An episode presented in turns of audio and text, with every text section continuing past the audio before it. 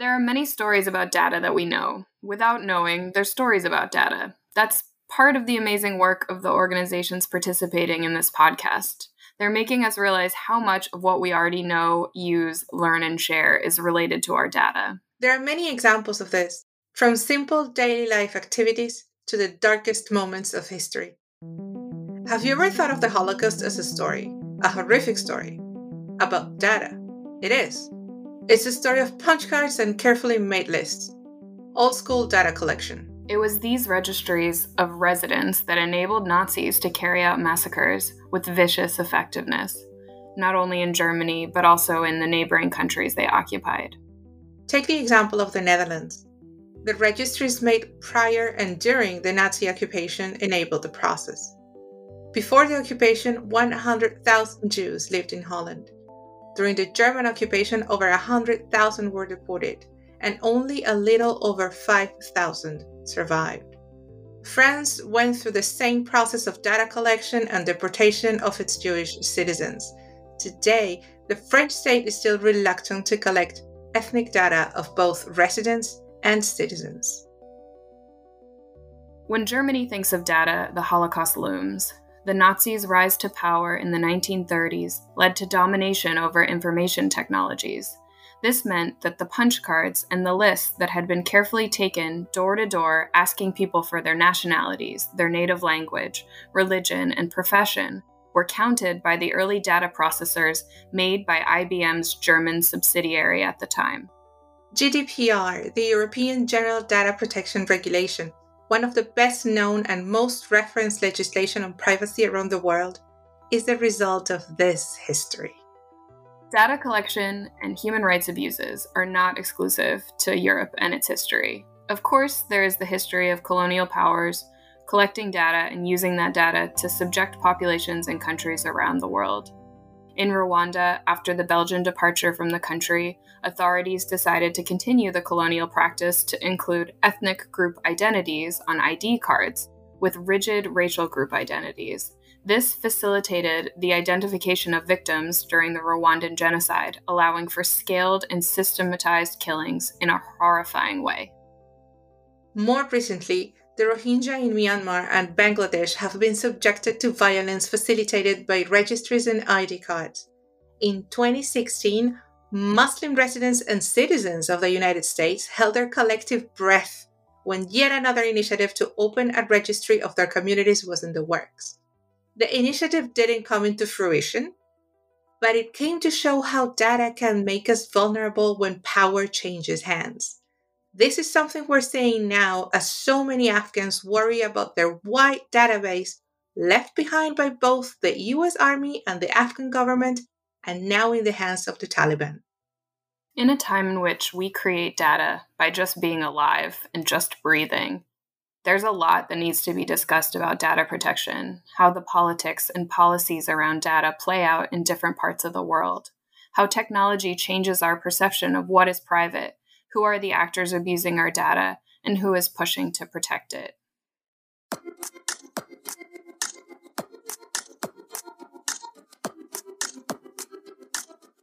Welcome to Privacy is Global, brought to you by Internews and the Heinrich Böll Foundation. We talk about privacy, data protection, advocacy, and legislation guided by civil society organizations around the world. I'm Laura, Laura Vidal. And I'm also Laura, but Laura Schwartz Henderson. In our first episode, we discussed data protection in Brazil, thanks to coding rights, and how facial recognition is facilitating oppression. You know, I'm just doing my job as I was programmed to do. And last time, we explored what issues regarding privacy and data protection were keeping our friends at Paradigm Initiative in Nigeria quite busy when we're talking data protection, people might not take it as seriously. It's like, hmm, okay, what's that? what about today? Today, we are going back to basics.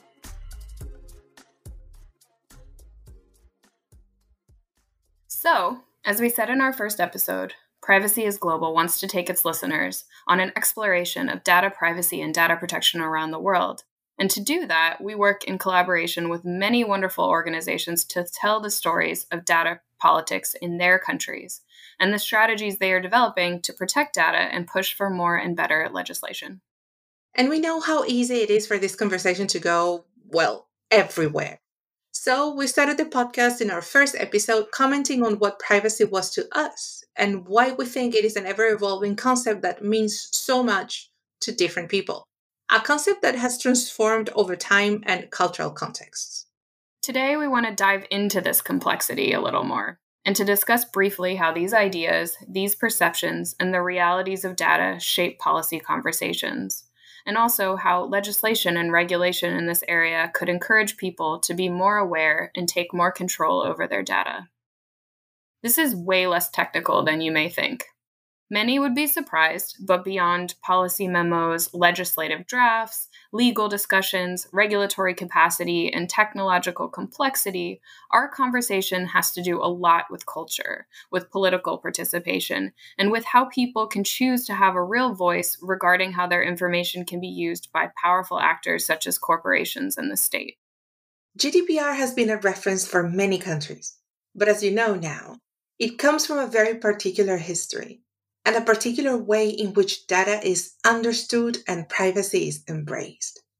This gets complicated as GDPR gets adapted to other regional contexts, and as we all come to understand data and privacy in ways that are locally and also globally.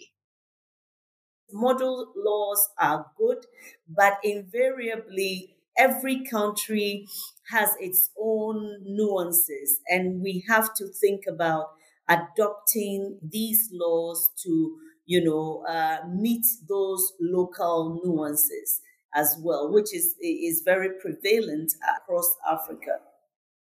This is Teki Akuetteh, the first executive director of Ghana's Data Protection Commission. She has been significantly involved in the first few years of implementing Ghana's Data Protection Act, one of the first in Africa.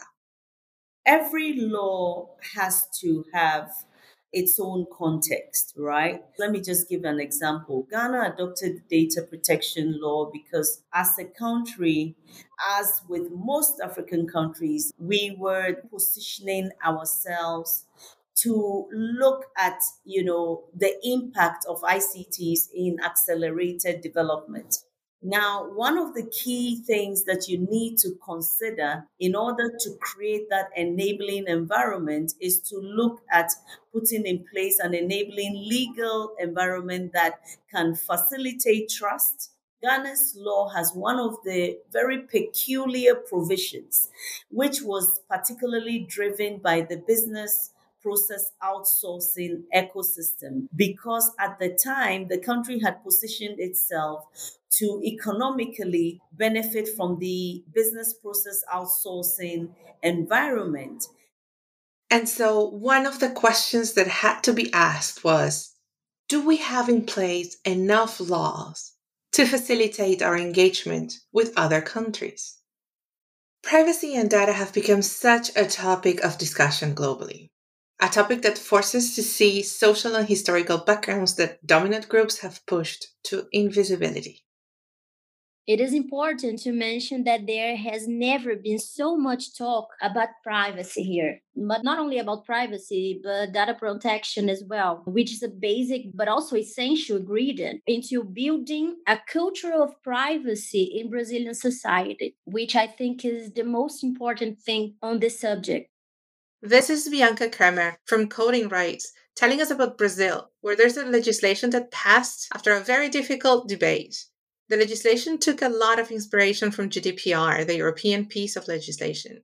The use of data and the protection of freedoms in Brazil has a very complicated history, connected to the history of Brazil's inequalities. This was very much part of our first episode, by the way, where we talked about the social structures that end up being the backbone supporting algorithms. This is as much about tech as it is about history. Here's Bianca again. We are a nation with a colonial heritage, and it is very important to point out that legal assets such as freedom, autonomy, and privacy have been historically constructed quite differently in our society. An amount of inequality of classes and access to products and services of all kinds. And with the advent of emerging technologies, this scenario becomes even more evident. It is not wrong to say, I believe, that some of the main debates involving privacy and data protection here involve the protection of fundamental rights and substantial equality. So, this is about perceptions, mentalities. That's why it's so important that people in general can grasp the importance of privacy in a moment in which globally so much information about us is being extracted and put to use, or to potential use. It seems that people's awareness about privacy and their attitudes about privacy is key, especially if we want legislation to work. Here's Victor Kapiyo from KICTANet in Kenya. The mindsets are very important and changing the attitudes towards privacy amongst members of the public, uh, regulators, and government that I think are over and above all. You can have strong laws, but when people have poor attitudes towards respecting privacy, then we are not going to be making progress. You know, in Swahili, the word for privacy is siri, which means secret. And um, the challenge usually is that people ask you if you don't have a secret, uh, then why do you have to hide? So, dealing with changing that mindset of the public to accept that it is okay to have privacy and it is normal as opposed to giving away all the information and people requesting for information uh, without any regulation. Kenya also has a data protection law passed in 2019 and facing many challenges in practice. A data commissioner was appointed almost a year after the law was enacted. The issues the commissioner needs to confront are important, there are issues of implementation, of institution independence. We'll get back to that. However, one of the most important challenges comes, as Victor explained, with the public conception of privacy. And Kenya is not alone in this. Nigeria also faces complicated conversations regarding privacy. Nigeria has a data protection regulation, but activists have been pushing to pass a comprehensive data protection law while also working with private sector, government, and citizens to promote a better understanding of what data protection means and why it is important. One challenge in itself is the dominant perception of privacy as a Western idea, which it is not. And I think that is something that civil society and other stakeholders must clearly work on. That was Gbenga Sesan from Paradigm Initiative from Nigeria, a country where enforcing data protection and regulatory oversight is extremely complicated, as it's often the government that's the perpetrator of data leaks and collects a huge amount of data on its citizens for a variety of purposes. In Nigeria, there are at least six government agencies that hold almost identical, some of them biometric data of citizens for various things from voting to bank operations to driver's licenses to international passports. And so you have all of this data. And also, don't forget, Nigeria is about 200 million people, and there's this massive data collection going on. About 50 million so far uh, have been registered on what is called the National Identity Number, which is run by the National Identity Management Commission. So all of this is happening at the same time, while Nigeria does not have a data privacy protection law.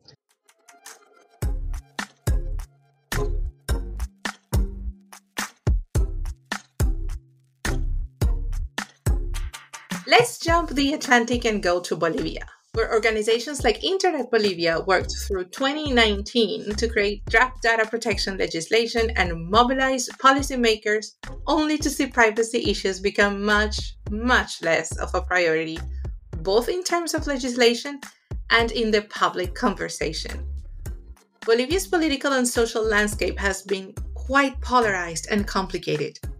From days of civil protests that followed the disputed 2019 Bolivian general election to the complicated resignation of President Evo Morales that came after, Bolivia had, on top of it all, the COVID 19 pandemic. Eliana Quiroz from Internet Bolivia explains how this context can be even more challenging given the lack of awareness around privacy among Bolivians. neither the government nor the civil society or the companies know much about it or not much about it with that name Because when talking with officials and authorities and civil society and also the companies, they have concerns, but they don't label these concerns as privacy issues.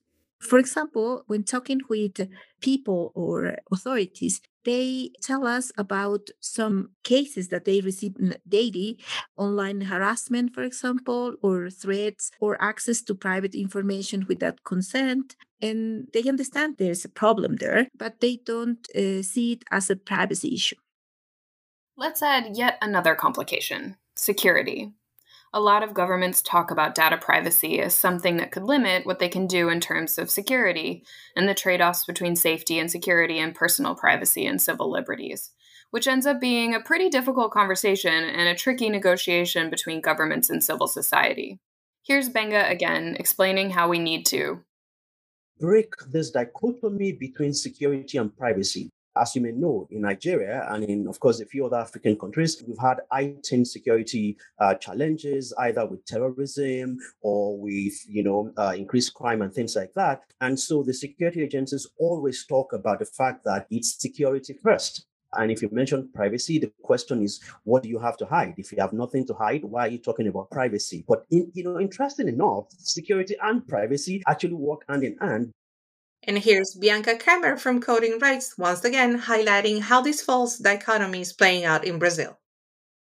We are led to believe that there is no harm in giving up privacy in favor of a supposed collective security or something like that, and of having nothing to hide. And this goes against the construction of the culture of privacy itself. And I was wondering that we need to define that data protection here in Brazil, especially, uh, is a fundamental right. And I think it's not clear yet for population. It is important for human dignity. And this is why I believe that when we understand the importance of data protection in these terms, we'll be less concerned about the legislation and text itself, but the construction of a collective importance of the protection of this field of human interactions. So, we need a culture shift to get people to care and pass legislation. Is passing privacy legislation the end goal we're all working for? For every country in the world to pass human rights respecting data protection legislation? Well, yes, that would be great. But that's not it once legislation is passed, there is so much more that needs to be considered when it comes to how regulations are administered and enforced. So, what does it mean to have regulatory capacity? Think about it. These laws are complicated, and what is possible from a technological perspective is always changing. As we innovate and data processing capacities increase, meaning that you need a strong and nimble regulatory ecosystem capable of um, implementing and interpreting complex data protection legislation and ensuring powerful actors comply with the law. Gbenga spoke about it. He's focusing on Nigeria, but that's something that can be applied to many other regional contexts. What happens with regulatory bodies is very political, which means political circumstances and crises are also an important and complicated aspect of regulation in practice. Here's Gbenga. Uh, so there's a politics of geopolitical zones in Nigeria. A lot of federal appointments have to be balanced, you know, based on six geopolitical zones. And so when you want to have a new agency, those zones have to be represented. So who produces the commissioner, uh, who produces the deputy commissioner, and things like that. And, and I worry that that could lead to a balkanization of the institution itself. And of course, there is a competing government interest, uh, different government agencies who have interests between the Justice Ministry, Communications Ministry, and all that. But I hope that we can, uh, you know, manage those interests you know, stakeholders have also called for an independent institution, a data protection authority that is independent, uh, because many of the violations, like I said earlier, have actually been perpetrated by government institutions. And, and I'll give one practical example of where a government institution uh, was supposed to be corrected by another government institution. So the Immigration Service released the information of someone who applied for a passport on Twitter before that citizen was even handed, you know, the, the passport, including, you know, even sensitive information, including the biometric page of that passport. And then the, you know, IT agency said that they will, you know, uh, take care of the case. But unfortunately, that didn't make any progress. So what you have is, you know, violation of privacy rights by government, by private sector institutions, and by other institutions. And because there is no data privacy and protection law, no one gets punished. And that leads, of course, to a state of data abuse impunity. And this is something that Victor is seeing in Kenya as well. I think the first major challenge that is there is for the Data Commissioner's Office to assert uh, its independence. Currently, they don't have a big budget enough to roll out all its functions. Um, they still have very skeleton staff. And given the magnitude of responsibility, they will not be able to conduct their functions appropriately. They also don't have an office. They are just being housed by the ICT regulator, the Communications Authority. So the task they have is you know, rolling out the complaint management and enforcement and compliance mechanism to tackle the rather carelessness and recklessness in how data is being handled across different sectors because that is the, the task they have. And Bia uh, in Brazil. One of our biggest challenges is the autonomy of this authority because it is linked to the presidency of republic and we are living in a political moment of great polarization and conservatism polarization that's an important aspect of this discussion. We have social challenges, but also political ones, and polarized politics can distract from real debates and hijack efforts to build and enforce legislation. To build a holistic legal and regulatory regime, civil society needs to negotiate with government entities. And these bodies are also the ones who collect and use a great deal of citizen data and are often guilty of abusing and failing to protect this data. I guess the polarization in Bolivia is also a challenge because we are trying to push a multi stakeholder debate, and even the government itself is polarized. So they don't uh, legitimize all the stakeholders to invite them to the discussion. And uh, as the multi stakeholders don't have enough information, they don't push either their right to participate in the debate. I'd say that as uh, citizens and obviously the civic sector, uh, and I'm, I'm biased here. We're now listening to Gbenga. We need to pay a lot more attention to defining what will happen especially as with you know what happened with 2020 being the year where a lot more data was collected. There was a lot more argument for data collection by governments and things like that. There were so many compromises in terms of data management and data governance. Uh, we need to define what the new normal will be. The new normal cannot be the flagrant abuse of data privacy.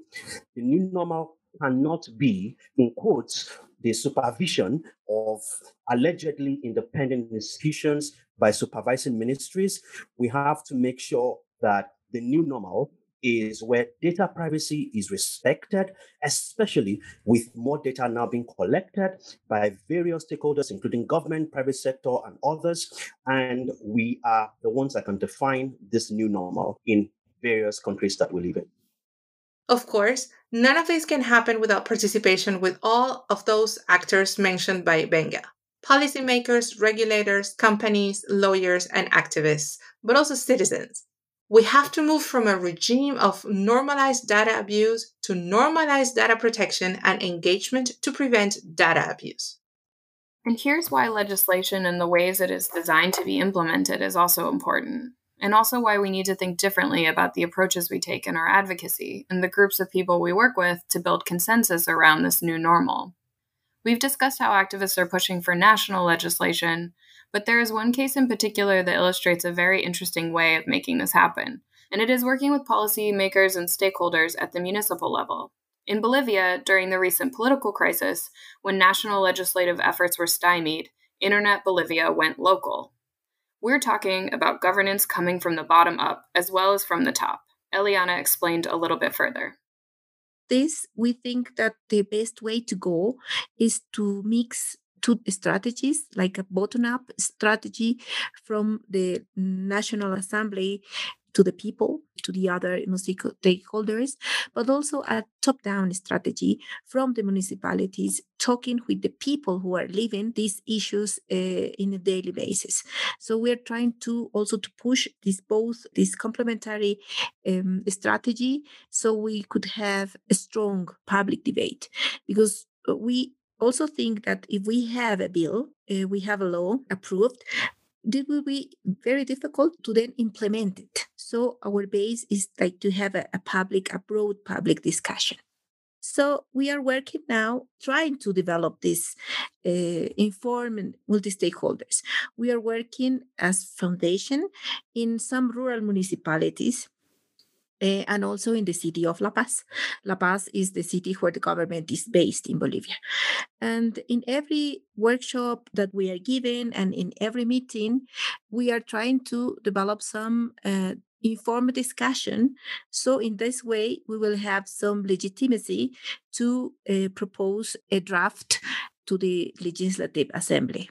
And of course, we are working now with, uh, as, as I mentioned, with some rural municipalities and also the authorities there. And we have new authorities since one month ago in Bolivia, and they are I may say they are more clear even than the national ones because they are receiving every day some concerns from the people everybody is new in the authorities now in Bolivia. We have national as well as local authorities, uh, brand new, like uh, one month or four months ago. So I guess now the discussion, the public discussion, will shape a common will. But what is the common will? What is a culture of rights respecting privacy? Do people care about their online privacy? And if they don't, how do we get them to care? Getting them to care is, is simple. We care about things that we know and we understand. This is Teki. One of the key things that you need to do is demystify the subject because it can be very technical.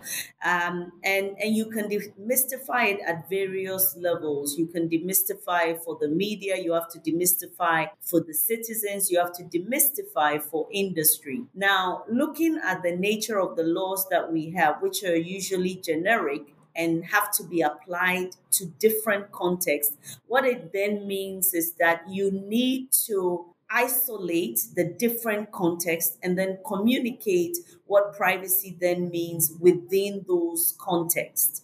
And that is extremely important because you would suddenly move from, you know, people not seeing privacy and data protection as an abstract subject to them getting to a point where they now recognize privacy and data protection as an inherent part of them. And above all, collaboration collaboration is very important. And one of the best things that I think that especially civil society can bring to the table is expertise. We are missing a lot of expertise on the data protection table. From the start, we need to be fully equipped capacity wise to collaborate and support the requisite government agencies in passing the right laws.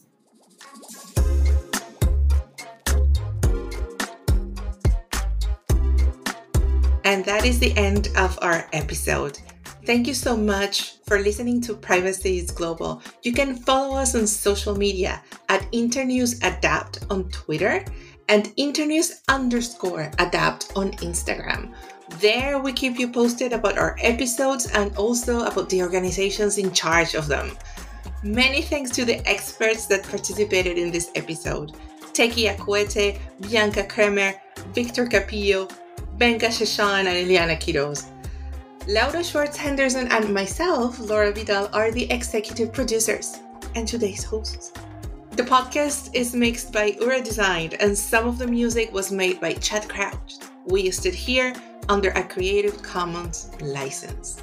Privacy is Global is part of the ADAPT project and is made in collaboration with Internews and the Heinrich Böll Foundation.